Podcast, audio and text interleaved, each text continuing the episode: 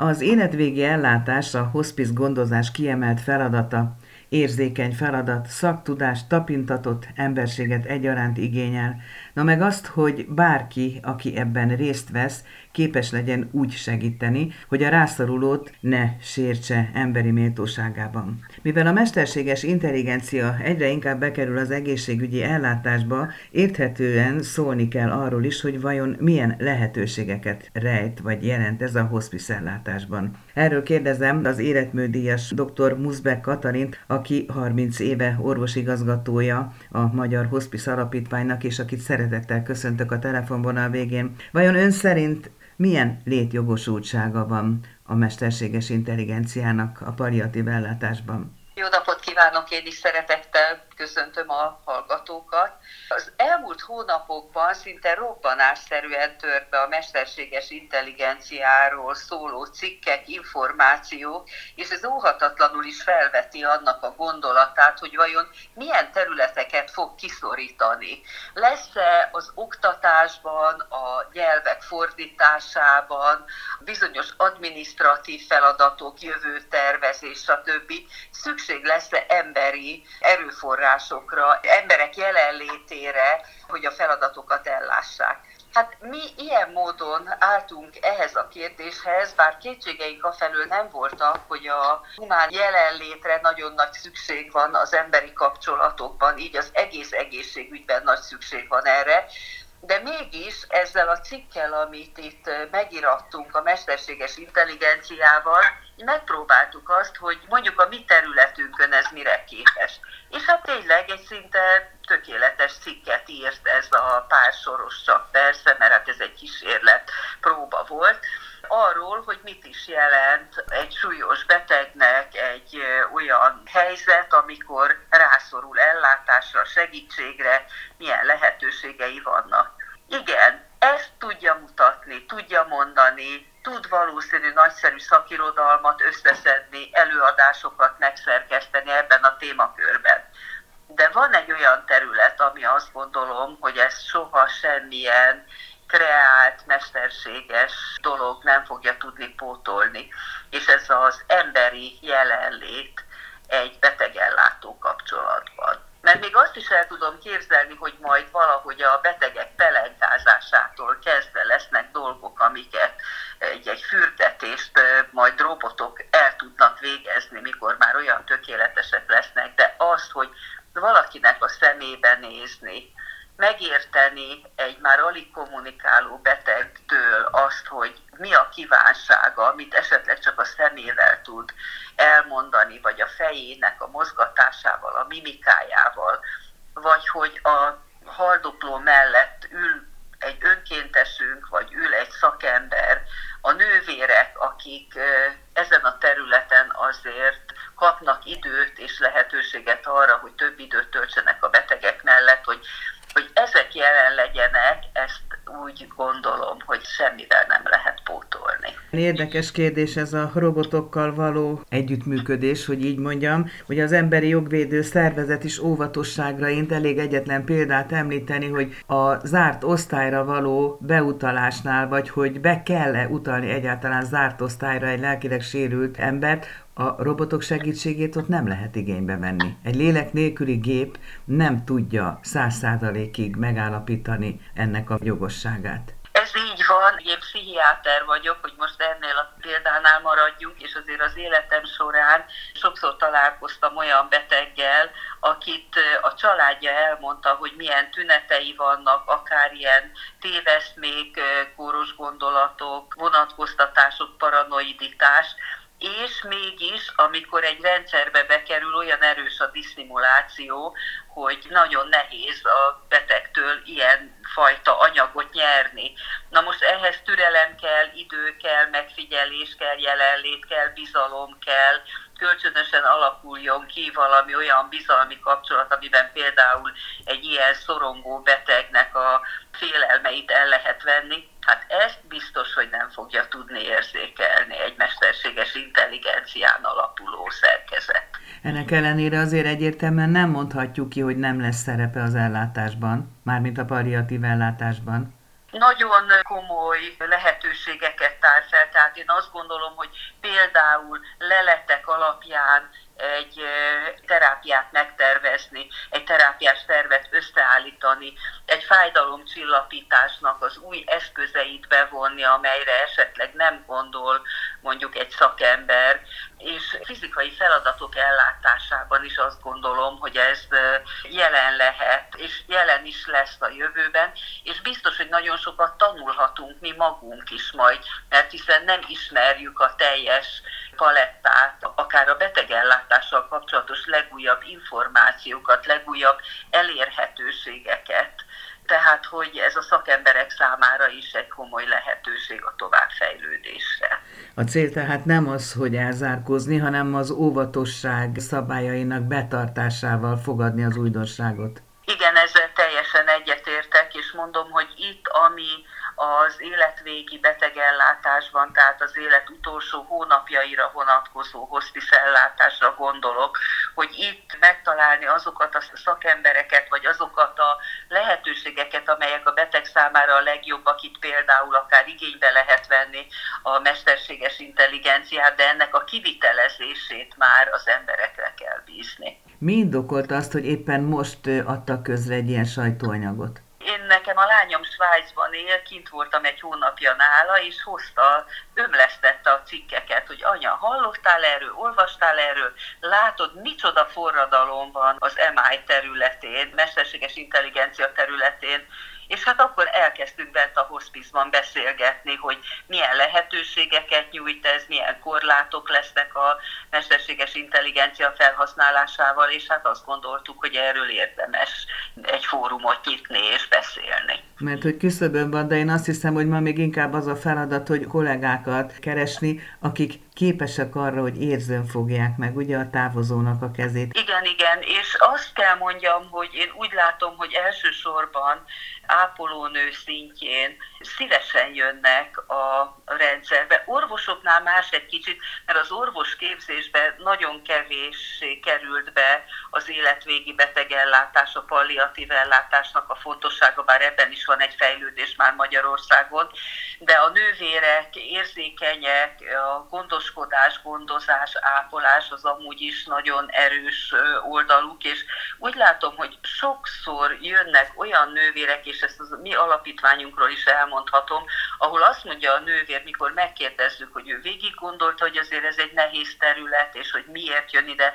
azt mondja, mert végre valódi ápolónő lehetek. Tehát nem a futószalagon 30 beteget ellátni egy nővérnek, és nincs idő arra, hogy a beteget megismerje, hogy a családját megismerje, a körülményeit, hogy leüljön mellé beszélgetni. Én úgy látom, hogy a hospice ellátásban érkező szakemberek azok erre hangsúlyt fektetnek és szívesen dolgoznak ezen a területen, de ez persze nem azt jelenti, hogy országosan ne lenne hiány, mert nagyon alul finanszírozott a rendszer, és erre oda kell figyelni, de maga az az igény, ami a hospizban dolgozó orvosok, nővérek, gyógytornászok, pszichológusok szemléletében van, az az, hogy embernek maradni a szakmaiság mellett. Igen, hát felértékelődik az a mondat, hogy valódi ápolónő lehetek, mostanság különösen. Igen, így van. Minden esetre az, hogy alulfinanszírozott a rendszer, az ellátás ezen a területen, ez egy meglehetősen éles ellentmondást is takar, mert hát ugye az élet kitolódásával az egyre több betegség is megjelenik, és szükség is van a paliatív ellátás legkülönbözőbb formájára és nagy mértékben és széles körben lenne szükség, miközben pont az alulfinanszírozottság miatt tudomásom szerint meg is szűnt hospice ellátás. Ami abszolút veszélyben van, az az otthonápolás, az otthoni hospice ellátás, mert olyan alacsony a NEAK általi költségtérítés, amiben a kisebb rendszerek nehezen tudják fenntartani magukat. Nagyon sok BT és kisvállalkozás van az országban, összesen mintegy 70 szervezet végzi az otthonápolást, és azért erre úgy tessenek gondolni, hogy térítésmentesen kimegy az orvos, a nővér, a gyógytornász, a pszichológus, az élete utolsó hónapjaiban járó elsősorban rákbetegekhez, és szakmai alapossággal és minden tudásukat bevetve gondozzák, ápolják és látják el a betegeket. Na most ez ebben az alulfinanszírozottságban ezek a kisebb szervezetek nővérbéremelés, orvosbéremelés, rezsik emelkedések mellett nagyon nehezen tudnak lépést tartani a költségek emelkedése és a NEA finanszírozás közti szakadékkal, és emiatt a Magyar Hospice Palliatív Egyesület a Magyar Otthonápoló és Hospice Egyesülettel karöltve, ami nem hospice ellátás, de otthoni gondozást jelent, évek óta lobbiznak már, és hát valami kis csekély eredményt sikerült elérni, de nagyon reméljük, hogy felértékelődik ez az ellátás, mert azért ez még mindig nagyon költséghatékony ahhoz képest, hogy mondjuk egy beteget kórházba kelljen vinni. Szabad egy személyes kérdést is feltenni a beszélgetés végén? Mondtam, hogy 30 éve, több mint 30 éve orvosigazgatója a Magyar Hospice Alapítványnak erre a három évtizedre, ennek a fejlődésére. Hogy tekint vissza? Hát én nagyon büszke vagyok arra, hogy Polca lennel együttműködve tudtuk elindítani Magyarországon a hospice mozgalmat, és hogy ennek a megvalósításában tényleg én aktívan részt vehettem. Az első 15 év az egy rendkívül intenzív, nagyon aktív periódus volt, mert egy új ellátási formát hoztunk be Magyarországra, ezt el kellett fogadtatni a szakmával, az orvosokkal, a különböző képzési rendszerekkel, és megvalósítani, szakembereket rekrutálni, próbálni megvalósítani ezt az ellátási formát. Nagyon nagy társadalmi megelégedéssel történt ez a kezdeményezés, de mindig beleütközünk abba, hogy egy dolgot, amit Polcalem pedig nagyon-nagyon sokat dolgozott és nagyon sokat tett, ezt a halál tabujának a megszelidítése, ez az, ami még mindig a legelmaradottabb. Tehát azt, hogy a családok időben forduljanak hospice segítségért, hogy az orvosok elfogadják azt, hogy létezik egy olyan kiegészítő szakmai ellátócsoport, a hospice munkatársak, akik valóban a fájdalomcsillapításban és az egyéb tünetek enyhítésében a legmagasabb szaktudással rendelkeznek, és ezt igénybe kell venni, de elsősorban a lakosság, a betegek és a családok részéről, hogy nem kérjük még a hospice ellátást, mert az olyasmi, mintha a halált hívnánk meg. Tehát, hogy össze van kötve ez a két fogalom, és kétségtelen, hogy életvégén járó emberekről, betegekről van szó, azonban pont a hospice szakértelme tud abban, és a gondoskodás, gondozás tud abban segíteni, hogy minőségi életet éljenek a betegek, és ez nem, hogy megrövidíteni, hanem inkább a tünetek enyhítésével még valamelyest meg is hosszabbítja, de az életminőséget mindenképpen javítja. Tehát, hogy itt van egy olyan elakadás, amit ha mondhatok, hogy mi az a 30 év, ami, ami számomra egy kicsit kudarcos, az egyfelől a képzésekbe, hogy még mindig az orvosegyetemeken és a posztgraduális képzésbe kevéssé kerül be ez az ellátási forma. Magyarul a palliatív ellátásnak a fontossága, a másik pedig, hogy az a tudat, ami még mindig a halál körül van, ez egy akadálya annak, hogy több beteg, több család kérje ezt az ellátást. Pedig hát ennek az akadálynak a leküzdésében, vagy a tabuk ledöntésében az olyan mozgalmak nagyon sokat segítenek önöknek is, mint például a Szemelweis Tudományegyetemen a Magatartás Tudományi Intézet egyik docense, dr. Nemes László, vele többször készítettem már ilyen anyagot, ugye a Halál Kávéház mozgalom elindítója, és gondolom, hogy nincs egyedül ebben a tevékenységében, tehát azért valami csak történni látszik. Persze, természetesen már az is, hogy ennyi szervezet látja el a betegeket, csak inkább azt mondom önnek és a hallgatóknak, hogy hozzánk nagyon sok telefon fut be, mert egy ilyen információs központ is vagyunk Budapesten, és felhív egy család, elmondja, hogy daganatos beteg áttétekkel nem kap már kezelést, mondjuk a férj, és hogy ők érdeklődik, hogy milyen segítséget kaphatna. Akkor elmondjuk azt, amit az előbb már itt elmondtam, hogy térítésmentesen a lakásra kimegyünk, segítünk. Jaj, nagyon köszönjük, hát ez nagyon jó lehetőség, de még bírjuk, még most köszönjük, nem kérjük. És akkor jelentkeznek egy héttel a halál előtt.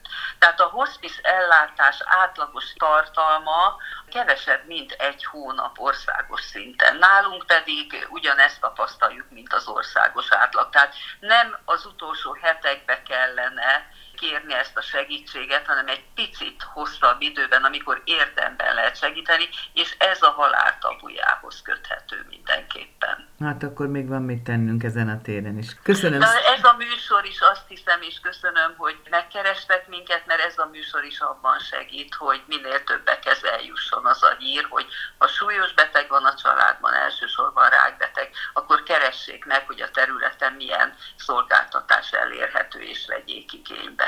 Köszönöm szépen, doktornő, a tájékoztatást. Én is köszönöm minden jót, viszont hallásra. Viszont hallásra.